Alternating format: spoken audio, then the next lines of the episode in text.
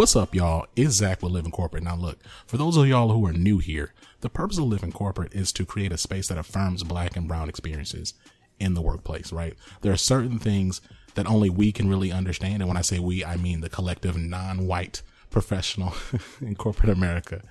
Um, and when we look around, if you like Google being black and brown in corporate America, you may see like a post um, in Huffington Post or something that kind of communicates from a position of lack.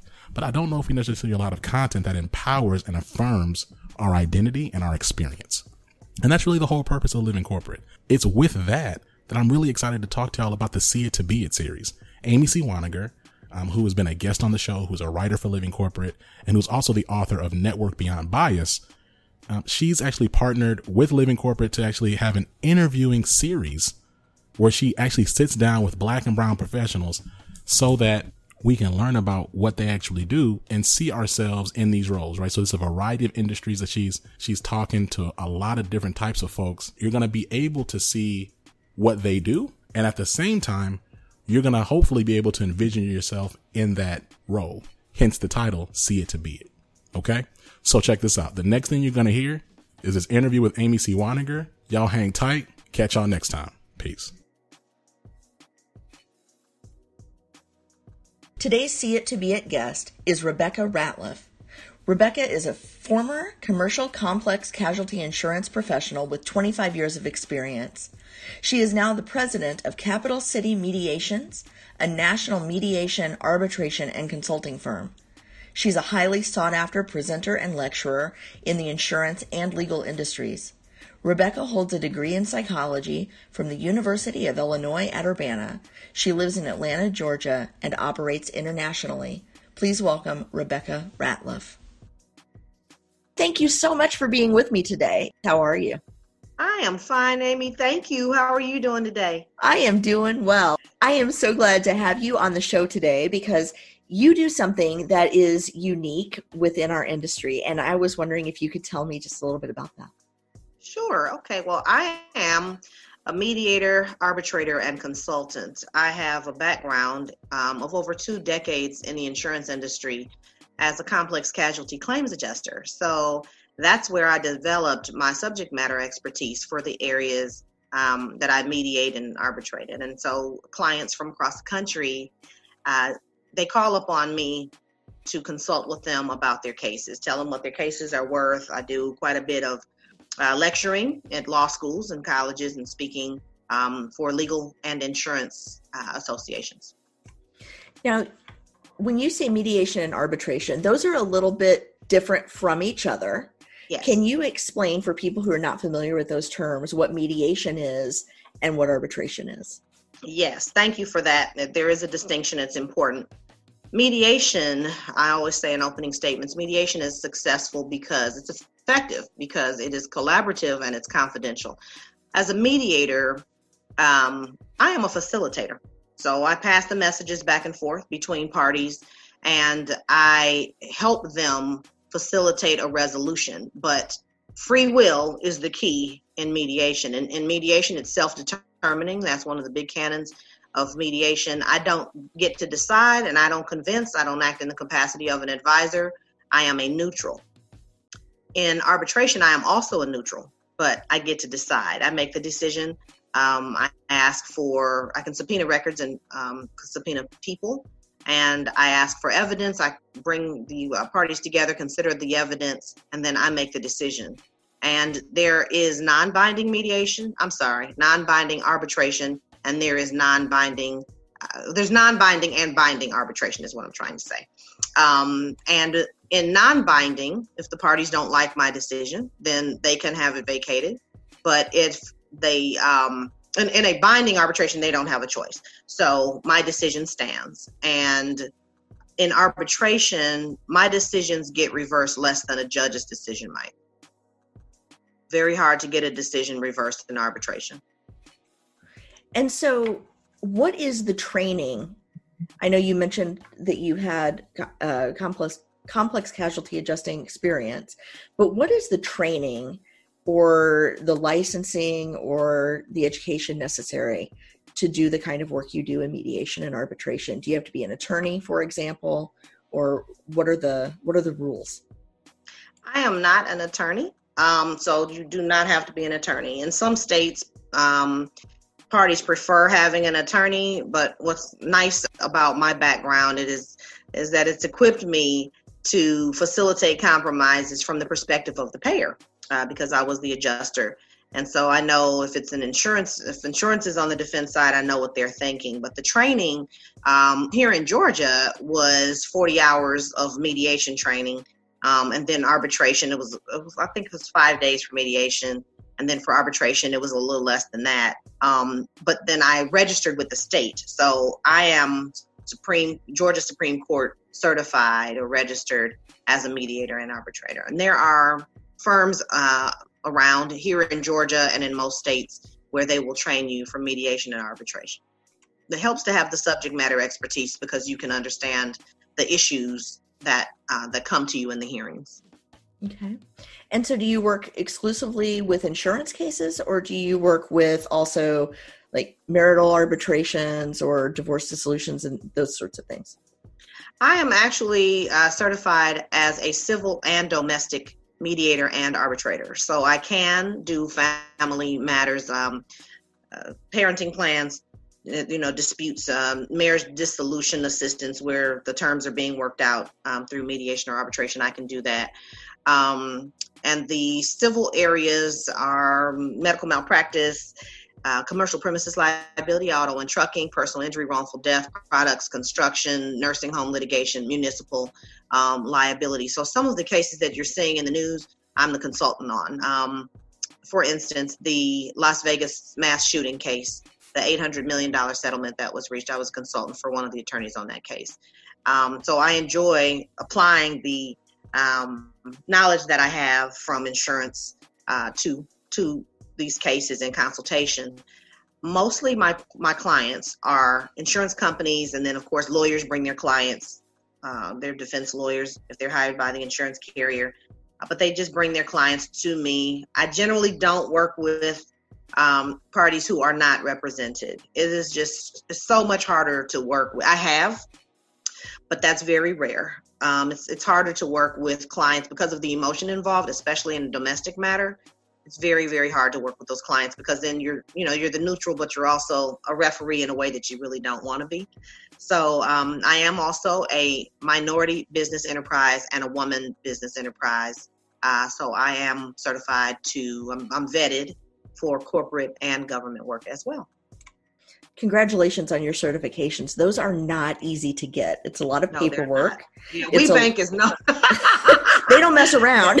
they yeah, NMSDC see, and WBENC. yep. yeah. They want to see everything you've ever done financially. It's everything. It's it's a it's an ordeal. I went through that um, as a certified WEB, Women's Business Enterprise, and um, it was nice because for me, I'm also a, an LGBT business enterprise, and the certifying arm for that is the NGLCC, and they will basically you take what you did for the WBENC yep. certification yep. and you say, here, here. I have the certification, and here's why I also qualify for your certification, which was great. Yeah, that um, is great. But there aren't a lot of them that have that reciprocity, and so like some of these are are lengthy and difficult. So congratulations, because those Thank are you. not easy not easy to get. Yeah, uh, but they certainly open doors that that are hard to open otherwise. So yes, that's right. That's awesome. So, okay, so I want to get back to this mediation arbitration thing. I think this is like this is super exciting. So, you're kind of in between, and if I if I understand this correctly, you've got two opposing parties, and then they have attorneys that kind of calm them down, and then bring the facts and not the emotion to you, and then That's you right. work with the attorneys to come to an agreement that is mutually agreeable in the in terms of mediation or that is fair based on precedent in terms of arbitration, right?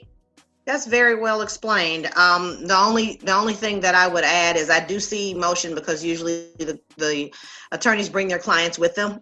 Okay. so I do, yeah, they don't show up just as the representative. Um, I do see the clients, and uh, the thing about mediation, if you're talking about civil mediation, the emotion is mostly on one side because if you're dealing with an insurance carrier on the defense side, it's a business decision. Um, so you, but in domestic, both are emotional because they may be arguing, you know, they're quarreling potentially over the kids and maybe even the dog. Um, sometimes there is a lamp or piece of furniture in the house that is sentimental, heirlooms um, that people are fighting over, and it can be get pretty contentious. Um, so yeah, so that was more than you asked for, but yeah, that is that that was well said. You got it. Okay, great. In the work that you do, do you have the experience a lot of times of being the only in the uh, room? Yes. I would guess that that's the case. It's probably not very often that you show up and it's like black women court. Have you seen that video? I haven't. I would. Oh, oh is so, that something? That's yeah, it's it's like a meme where where all the women are, um, you know, the judge is a black woman, both attorneys are black women, the stenographer, the bailiff, like everybody. They're like, hey, like you know, oh, like oh, we're both yeah, here, right? Look at us. So, I'm guessing that's, that's not your day to day.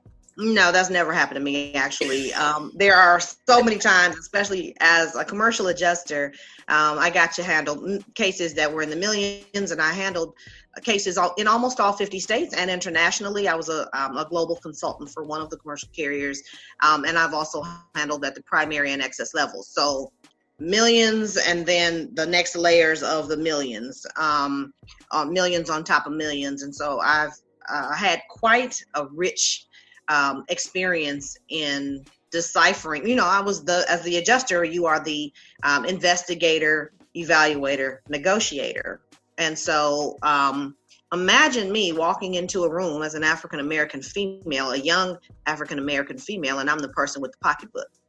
So I've had people not want to shake my hand on the other side. Oh, it's been yeah, it's been quite the experience, but it it gave me the it toughened me.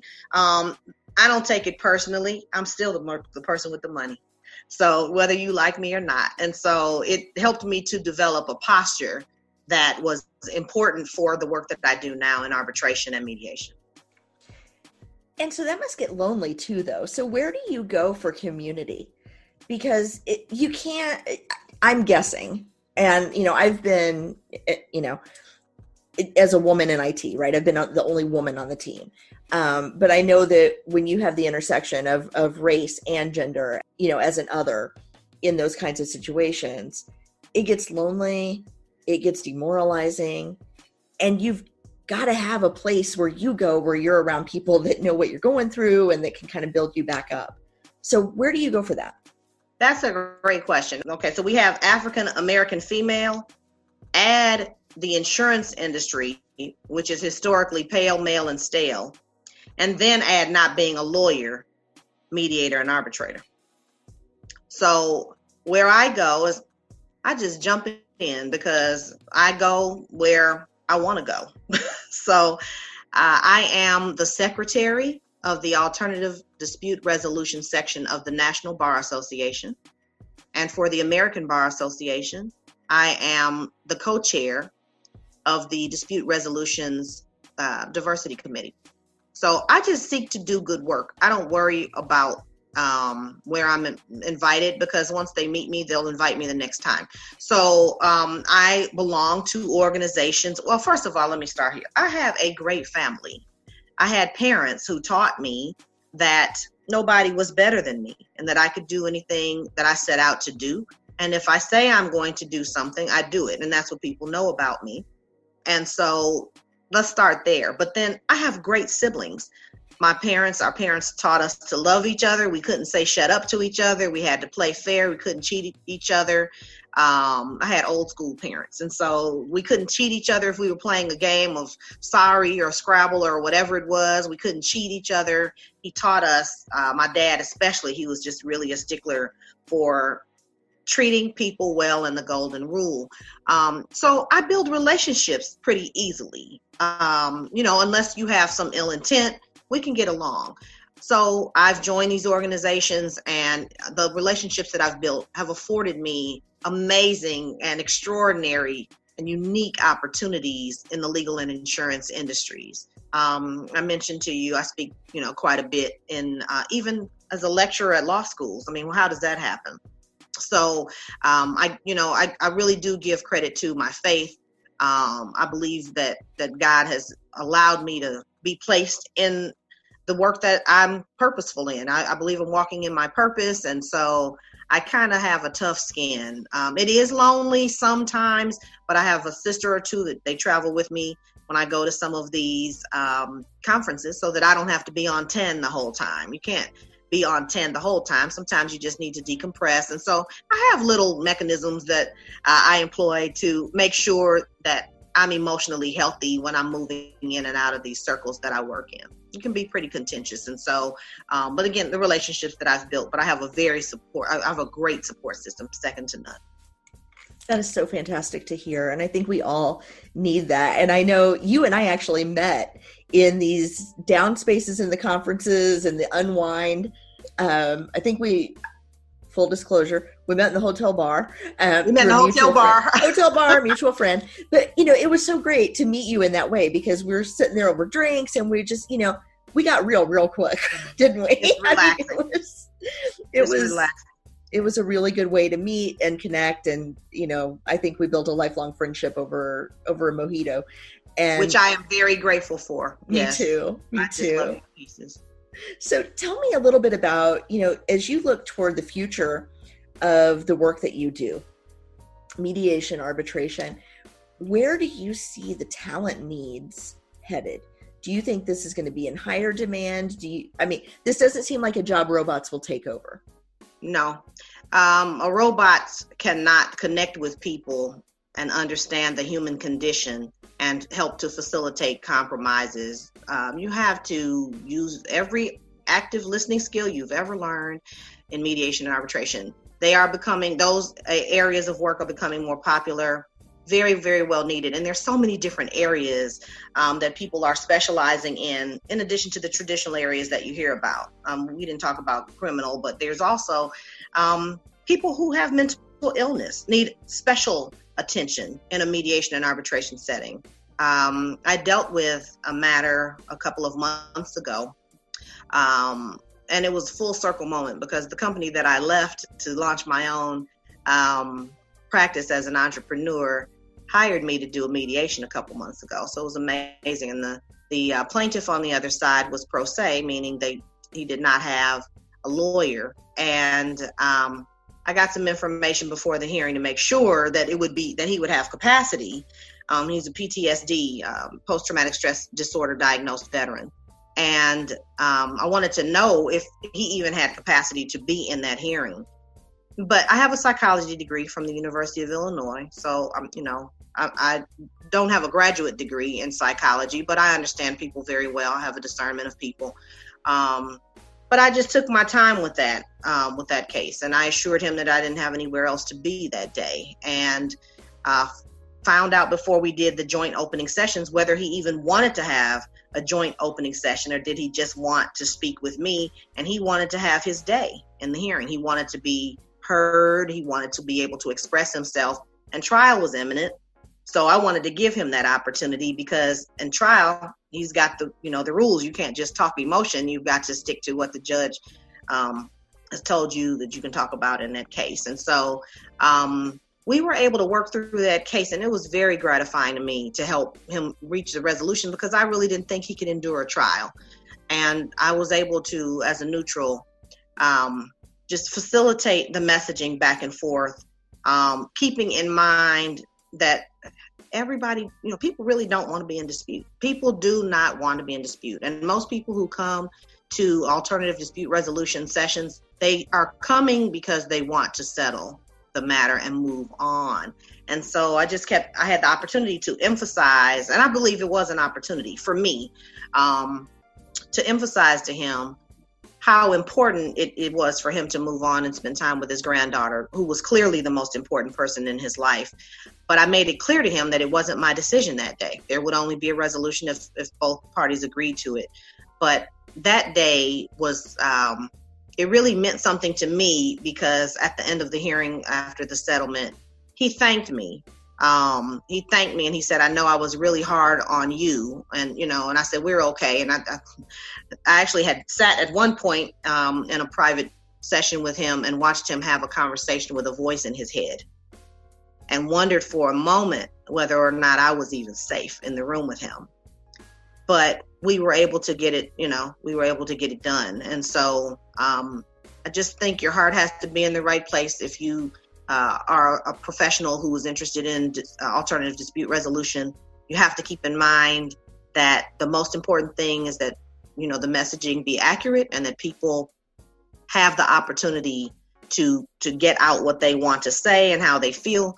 Each party has to have their in some of their interests met. It's a compromise and everybody has to give and take. And i'll say in in my hearings that um, nobody is supposed to feel like they won in a mediation. In a mediation everybody gives a little of the defense is supposed to feel like they paid too much and the plaintiff is supposed to feel like they didn't get enough. And that's a, a successful mediation in my book. Um, but I, I will have to say so there are opportunities coming. Um, certainly, uh, the industries uh, recognize that mediation and arbitration are important. Um, and you know that because in your cell phone contract, there is probably a mandatory arbitration clause. Um, you'll see now that companies are using mediation and arbitration more.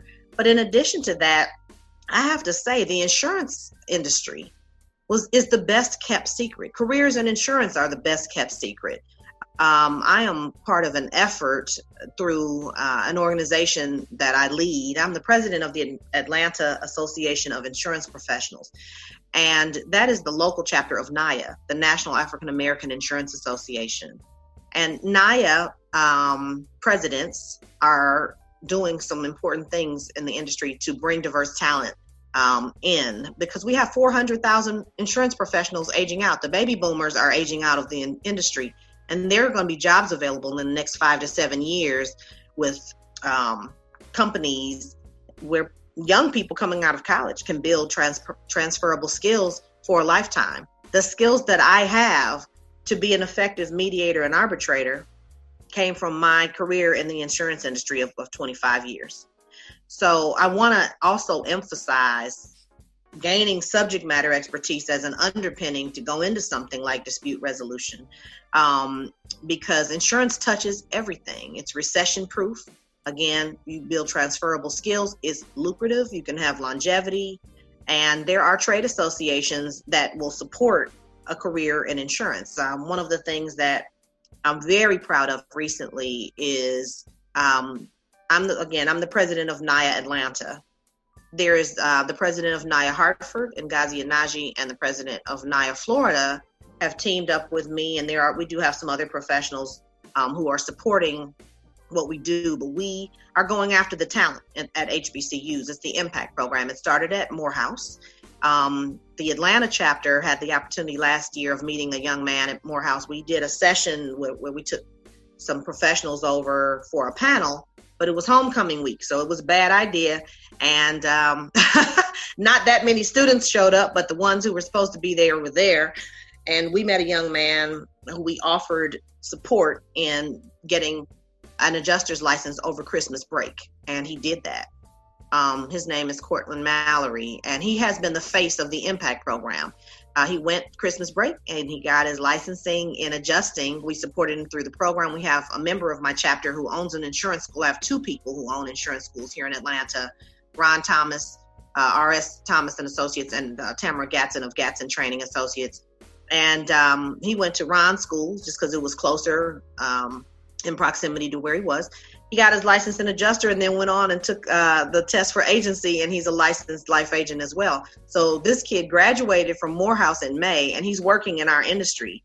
Uh, i named that program impact. Uh, i like you know i like acronyms. And so the acronym stands for insurance mentoring program advanced career track. And so we basically took that model and rolled it in. So uh, me and the other two presidents that i mentioned have started programs at famu um, that's Florida Agricultural and Mechanical University in Tallahassee, Florida, and also at Bethune Cookman University in Daytona Beach. We launched those programs in October, the Impact Program, um, and that's the, the, mother program. And we named uh, those programs individually. But now we're going to Savannah State University and North Carolina Central in the spring. Um, and so we have the opportunity to sow good seed. I believe if you sow good seed, you'll reap good seed. And so we are going after the diverse talent at the uh, historically black colleges and universities or HBCUs um, to ensure that those students have some education and information about career opportunities in insurance. And then there are trade associations available like NIA, like RIMS for risk management, CLM, claims litigation management. I'm very good friends with the president and CEO, Ann Bloom. Um, we've got some damage we plan to do in the future, some collaborations coming. Um, so there is support. There is support for developing skills um, where you can make money and anybody you can make you can major in anything and be in the insurance industry. That's what people don't know. Um, you don't have to have a risk management insurance program at your school. Um, we partner heavily with Georgia State University here. I sit on the Risk Management Foundation Advisory Board for Georgia State University. We also have a great relationship with the University of Georgia here, and they have great risk management programs.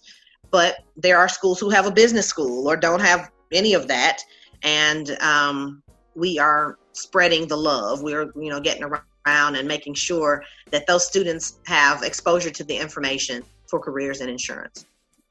And I love what you said about the the industry, you know, the jobs being uh, the best kept secret, right? Because they are invisible jobs. People don't see them, right? There's no um you know, there's no game show on TV who wants to be an insurance adjuster, right? Like the, nobody just, talks about nobody it. talks about it and and unfortunately, I think there are, there's a, a stereotype that's to some extent true that a lot of folks in the industry, right, underwriters, actuaries, they go sit behind a desk and they don't talk to anybody and if yep. they don't talk to people, nobody knows what they do. Right. And so we have to use use our loud mouths, those of us who are extroverted and have been in the industry, right, to mm-hmm. say, hey, you guys come on there's there's great work to be done over here and you mm-hmm. can make a good living and do good doing it and, that's exactly right that's right you've got to something build your it's a huge network um, and most people know what we're discovering is that most people, of course, they know about auto, uh, you know, auto insurance, home insurance, life insurance, health insurance. So when I would say to somebody, I'm an insurance adjuster, they were like, "Oh, I want to talk to you about this health claim that the insurance company doesn't want to cover." And I'm like, "I don't know anything about that. I'm a casualty adjuster. I handle the heavy stuff like, um, you know, not that obviously if you're having health problems, that's not heavy, but the uh, you know, civil matters, casualty matters that are not uh, dealing with criminal insurance um, supported matters. And so people have no, they just don't know. They just don't know. So uh, we got out there and, you know, we've been out touching these, um, these schools and uh, we have the career centers working with us and we will be on the campus of AU Center here in Atlanta. We just want to bring more faces of minorities into these industries because I made a great living as an insurance adjuster. Um, and so it was, you know, it was it was just my destiny really to uh, to transition at some point.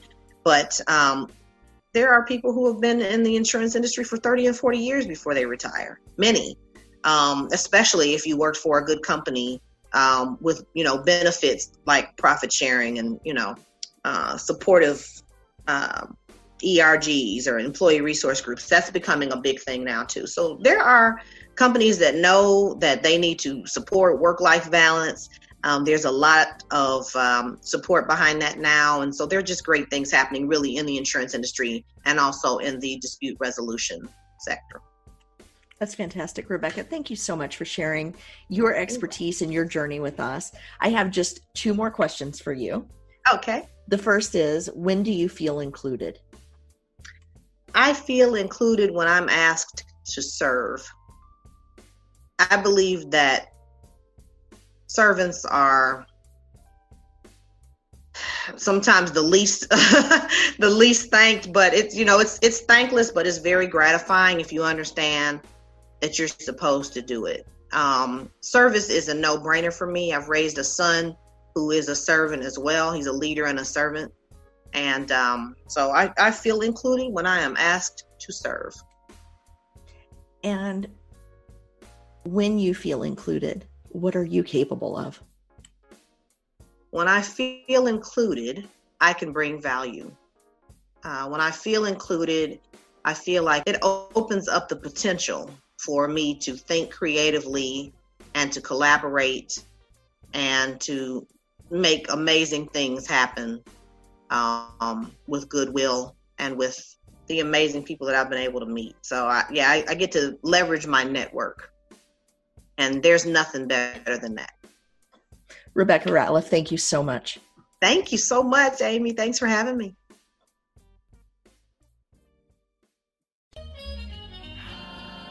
Living Corporate is a podcast by Living Corporate LLC. Our logo was designed by David Dawkins. Our theme music was produced by Ken Brown. Additional music production by Antoine Franklin for Musical Elevation. Post production is handled by Jeremy Jackson. Got a topic suggestion? Email us at livingcorporatepodcast at gmail.com. You can find us online on Twitter, Facebook, Instagram, and living-corporate.com. Thanks for listening. Stay tuned.